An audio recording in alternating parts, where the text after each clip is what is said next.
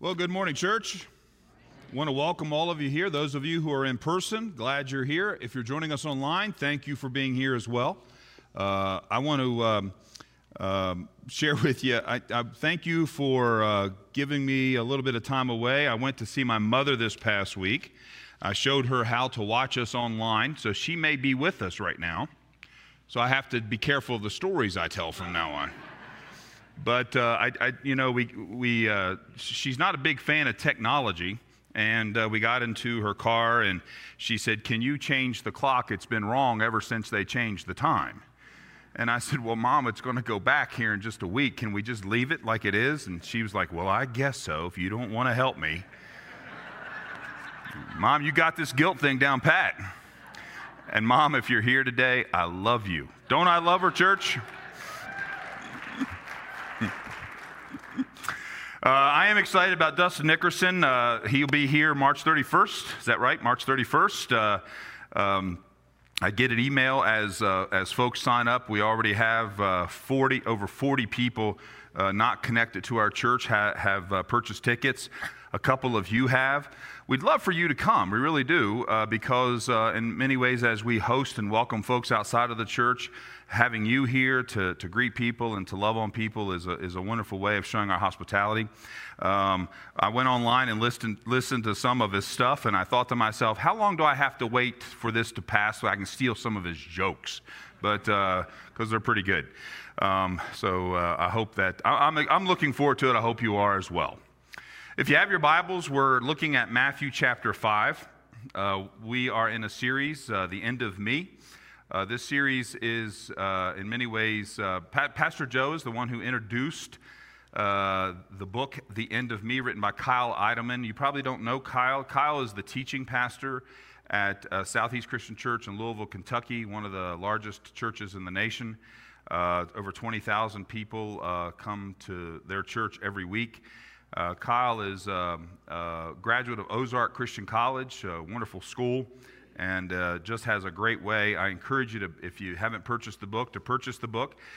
Uh, we're, we're, we're, sort of, I'm sort of following uh, the book as close as I can. I depart from it a little bit. So uh, it's sort of like that professor in college who you, you always asked, are, are, are you testing from your lectures or from the book? And you ask that question because if they say the book, you just zone out during lectures, right? Well, we're testing from both. So uh, you have to listen to both if you really want to get this. Matthew chapter 5, beginning in verse 1. We're going to be focusing today on verse 5, but it's always good to hear the whole of God's word. Beginning um, in verse 1 Seeing the crowds, Jesus went up on the mountain, and when he sat down, his disciples came to him. Verse 2 And he opened his mouth and taught them, saying, Blessed are the poor in spirit, for theirs is the kingdom of heaven. We talked about that uh, on Ash Wednesday as we, as we launched our Lenten observances. Verse 4 Blessed are those who mourn, for they shall be comforted. Pastor Joe walked us through that verse last week. God bless you, Brother Joe. Verse 5 Blessed are the meek, for they shall inherit the earth. Here ends the reading of God's holy and perfect word. May He add His blessings and understanding to it. Amen. Let's pray for just a moment, if you will. Father, we come before your throne of grace, not by our own righteousness, but by that of Jesus Christ. And we pray, Lord, that you would open our hearts and minds to your word. We, we know, Lord, that we are changed when we encounter your word, the living word, Jesus Christ, as he speaks to us through the written word, Holy Scripture. And so, Lord, we are here ready to be changed for the glory of your name. In Jesus' name we pray. Amen. Did you know that there is a whole field in social psychology that studies arrogance? And I'm here to talk to you about arrogance. I'm a sinner, just like all of you. You know, I think it's kind of cool that there's a whole area where researchers do nothing but talk about arrogance. Can you imagine going to a dinner party and meeting somebody who studies arrogance? Hi, what's your name? What do you do for a living? And they reply, Oh, I'm an expert in arrogance. I'm not really sure where to go with that. I would have lots of follow up questions. I'm sure you would as well. Well, folks who study arrogance, this phenomenon, this social phenomenon, say that there's three kinds of arrogance. Nelson Cowan, who is the distinguished professor of psychological sciences. Now, first of all, do you see the irony in that title? The distinguished professor. He is the distinguished professor who knows everything more than anybody else in the whole world on arrogance. We're going to listen to this fellow. That's what we're going to do. He says that there's three kinds of arrogance. Number one, individual arrogance. This is the most familiar type. It's the one that most of us are uh, best acquainted with an outsized opinion of, one, of one's own abilities or accomplishment. This is the person uh, that might be your Saturday night date or your boss. It's the kind of arrogance that's annoying, but it's really largely harmless. It's the kind of arrogance that most of us are guilty of ourselves. The second kind of arrogance is a little bit more uh, uh, significant. It's called competitive arrogance. This is the person who has an exaggerated sense of their own abilities or accomplishments as compared to others. Uh, this is the tennis player who thinks that they could give Venus Williams a run for their money. The third kind of arrogance is antagonistic arrogance. This is the type that's probably the most serious. This is the type of person who enjoys denigrating others based on an assumption of their own superiority. These are people who are entitled. The antagonistically arrogant person shows or feels active opposition or hostility toward someone or something, suggesting their aggression. Dr. Cowan says. So there you go. Now you're experts on arrogance as well. Blessed are the meek, Jesus says. Now, preachers have argued and have disagreed about what that word meek really means. Just during my lifetime alone, in the years that I've been preaching, meekness has gone through a real transition. And I won't outline all of those for you because I've got other things I want to talk about. But I want to take a moment and see if we can figure out today what that word meek really means. Now, in its original language, in Greek, it only occurs four times in the entirety of your New Testament. And depending on the translation that you use, it's going to translate that word differently. Now, I use the English Standard Version, and in that version, uh, as we have seen, the first time it's mentioned is in Matthew chapter 5, verse 5, where it is translated meek. In Matthew chapter 11, verse 29, the same word is used. Take my yoke upon you, Jesus says, and learn from me, for I am here, it says, gentle and lowly in heart, and you will find rest for your souls. In Matthew chapter 21, verse 5, it is used again. Jesus is uh, speaking uh, say to the daughter of Zion, Behold, your king is coming to you, humble and mounted on a donkey. So already we've seen it translated meek, gentle, and humble, all right there in the Gospel of Matthew. The fourth time it's used is in 1 Peter chapter 3 verse 4. And here it's translated gentle again in the English Standard Version. But let your adorning be the hidden person of the heart with the imperishable beauty of a gentle and quiet spirit, which in God's sight is very precious. So, what does it mean? How best can we interpret that word? Because getting an understanding of that word will help us in understanding what Jesus is trying to teach us in this beatitude. Now, this is going to be hard for some of us to hear, okay, including myself. It really has an idea, this word, of not just an attitude, but an attitude toward someone, okay? Or in the presence of someone. How we act in the presence of someone. You understand? Now, we, under, we, we, we get this. I mean, you probably, hopefully, hopefully, talk differently when you're in front of your small children or grandchildren than you do than when, when you're with your friends. You're, you're a little bit more guarded. Why are you guarded? Because you have an understanding of the responsibility you have to model appropriate speech and behavior in front of little ones. This word meekness, here used in the Gospel of Matthew, is a meekness toward God. What it, what it carries is this understanding that how do I act in front of God? This awareness, are you ready? That every word I say, everything that I do, I'm doing in the presence of God. The Spirit of God is within me. The presence of God is with me at all times. God sees me. God knows every part of me. He knows me in the quietness of my own solitude. Now, this isn't in my manuscript, but I'm going to teach you this real quick. Three things. There's three parts of every single one of us the public part, the personal part, and the private part. The public part is, is the part that we, we want everybody to think about us. It's the stuff we post on social media. That's the public part. Then there's the personal part. That's the part of us that only our spouse or significant other knows. And then there's the private part, and that's the part that only we know. And in some cases, we don't even know fully. It's the stuff we're not even sure we want God to be able to see. And yet, the truth is, God sees all of those parts of us. Meekness toward God is that attitude in our spirit in which we accept God's dealings with us as good. And therefore, without disputing or resisting. Let me say that sentence one more time.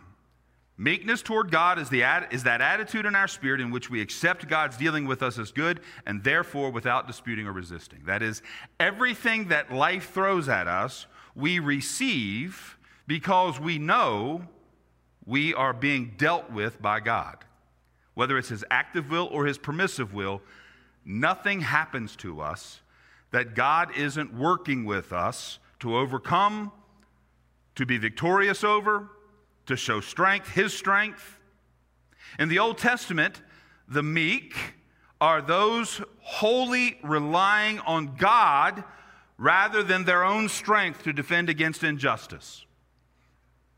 Thus, According to the Old Testament, meekness toward evil people means knowing God is permitting the injuries they inflict, that He is using them to purify us, and that He will deliver us in His time. Now, now most of you are probably saying, or not most, many of you may be saying, well, I don't like that definition. Well, neither do I, but that's the definition. That's what meekness means. I got to say what the definition means.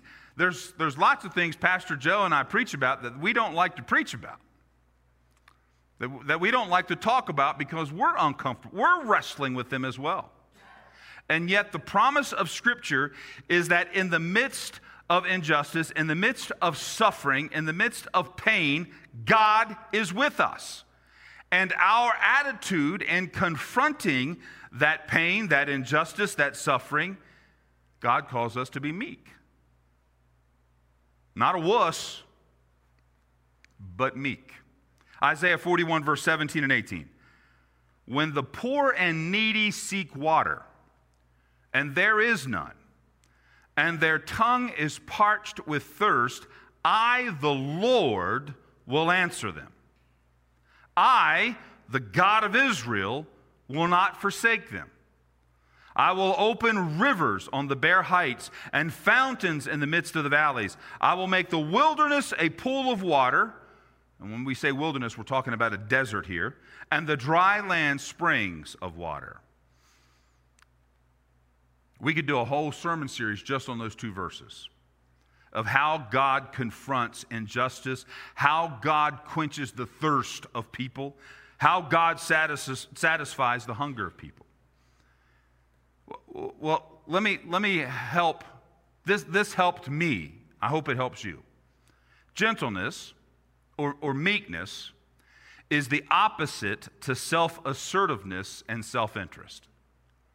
It's the, it is the opposite of those things.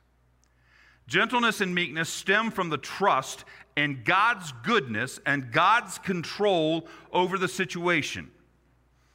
The gentle person is not preoccupied with themselves. This is a work of the Holy Spirit, church. This is not a work that is done even remotely in the flesh. It goes contrary to everything we know to be true about our human condition.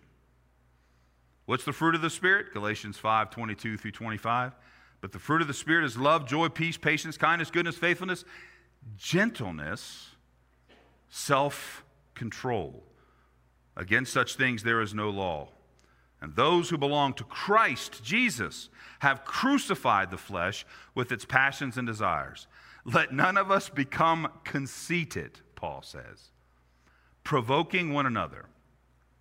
Anybody provoked you this week? You provoked anybody this week? envying, of you been envying anybody this week? Envying one another.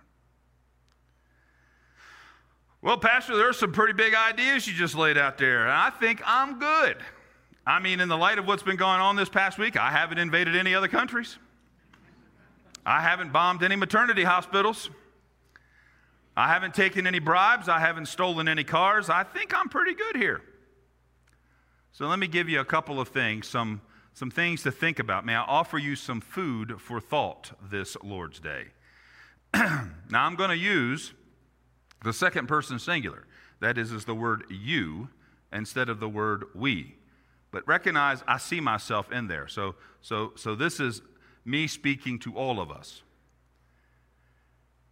Do you think that you are the most reasonable person you know? Do you think that what you want is what everyone else should want? Because what you want is important. Do you always think that the other person should apologize first? Change first? That, that, that, that even if you did do something or said something you wish you hadn't have said, well, who could blame you for saying it after what they did to you? Who could blame you for doing it after what you had to endure? Do you think of the consequences of what you say and how you say it on other people? When you lose your temper with the store clerk or the waiter or the person on the other end of the phone, I can't tell you how many people have received my anger after having gone through a 15 minute phone tree.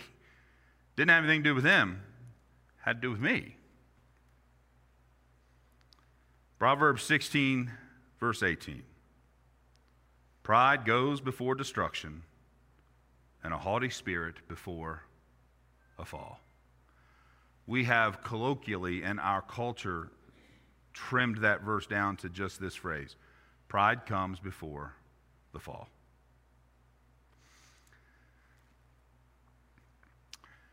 This afternoon, I want you, or this week, I want you to go home and read 2 Samuel, verse 11. Or, I'm sorry, chapter 11. Well, actually, read all of 2 Samuel. It won't hurt you. Somebody asked me this week, what's the best version of the Bible? They wanted to buy a new Bible. I said, whichever one you'll read. So, 2 Samuel chapter 11. We read about David, King David, Israel's second king and the man after God's own heart, the Bible says, that he walked humbly before the Lord. As David led with a pure heart and skillful hands at the early parts of his reign, the Lord granted him great success.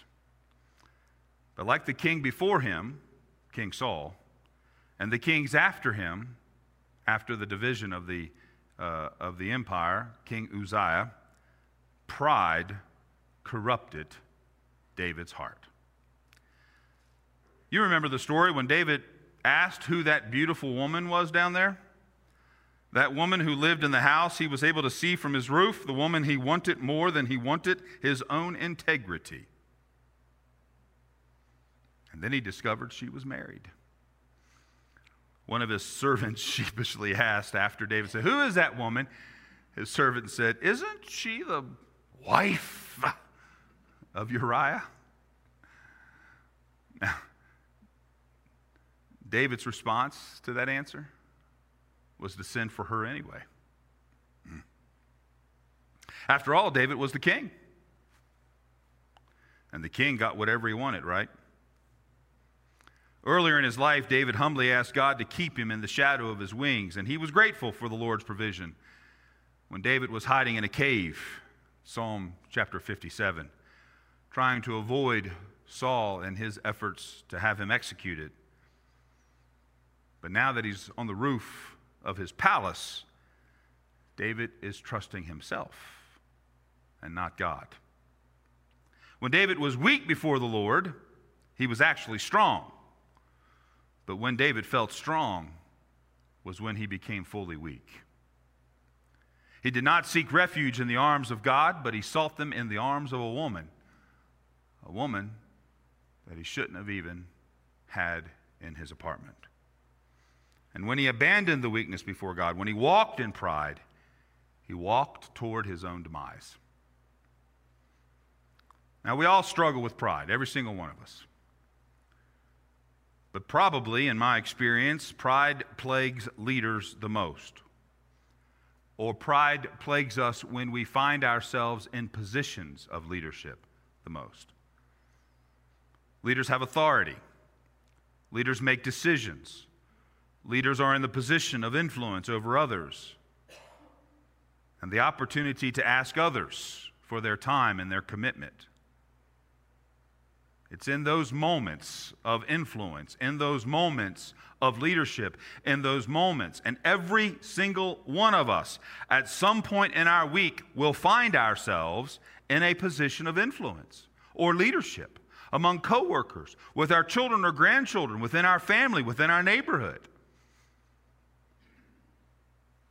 Probably a passage of scripture that ought to be committed to memory by all of us is from Proverbs chapter 6 verses 16 through 19. We don't like to talk about this much, but there are six things, the Bible says, that the Lord hates. And wouldn't you be interested in knowing what the Lord hates? We talk a lot about God loves. Yes, that's true, but God also hates. What does God hate? Matter of fact, the Bible says that these things are an abomination to him. Are you ready? Number one, haughty eyes. That's arrogant eyes a lying tongue, hands that shed innocent blood, a heart that devises wicked plans, feet that make haste to run to evil, a false witness who breathes out lies, and one who sows discord among brothers and sisters. It does take meekness, humility to hear these things, to think about these things. And, and, and, what I've noticed in my own life and in the lives of those who've been closest around me, entitlement always rises as pride rises. When we get more proud, we get more entitled. It is impossible to be filled with humility and have a sense of entitlement at the same time. Whenever we feel like we are owed something, it is, be, it is because we have forgotten it is God who is the one who gives us all good things to begin with. When we feel like somebody owes us something, we've forgotten that it is God who decides when we get what we need and at the time we get it. And when we find ourselves in those moments of leadership, or when we are leaders especially, it is easy for us to develop a sense of entitlement. Perhaps David felt entitled to the palace entitled to being with a married woman in his room because he served the people of Israel extremely well. He defeated their enemies.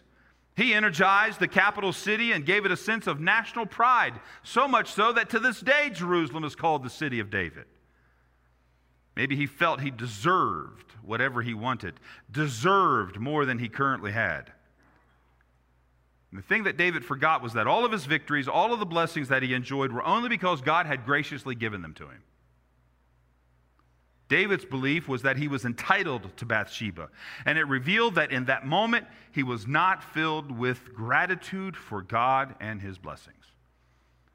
God was the one who took David from watching sheep to leading all of Israel, from sleeping in fields and caves, running for his life, to sleeping in a palace, from being one whose family considered him an unlikely, the most unlikely candidate for king, to the king that everyone respected and revered, and to this day remember and honor his name. And tragically, all of that was not enough for David. Because on that night that he gave the order for his servants to bring him Bathsheba, it began to unwind. He was ungrateful for God's provisions and blessings, and instead of using the throne to serve others, he used the throne to serve himself. Humble leaders realize the only thing we are entitled to. This is the essence of the gospel, church. When we realize that the only thing we are entitled to is destruction and death for our rebellion, for our sin, for our hatred of God, it is only in that moment that we are then able to see clearly that what God is giving to us is mercy. That is, He is not giving us what we deserve, but rather giving to us grace, receiving something that we do not deserve, giving us Himself, taking away our sin, and offering us eternal life. And in the same way, everything we steward, everything we take care of, every opportunity we have, every season we are able to lead and serve others is in is only because of his grace. To remind us of this truth, the apostle Paul rhetorically asked, "For who makes you so superior? What do you have that you didn't receive?" 1 Corinthians chapter 4 verse 7. What do I have that I didn't receive? from the God who so generously gave it to me.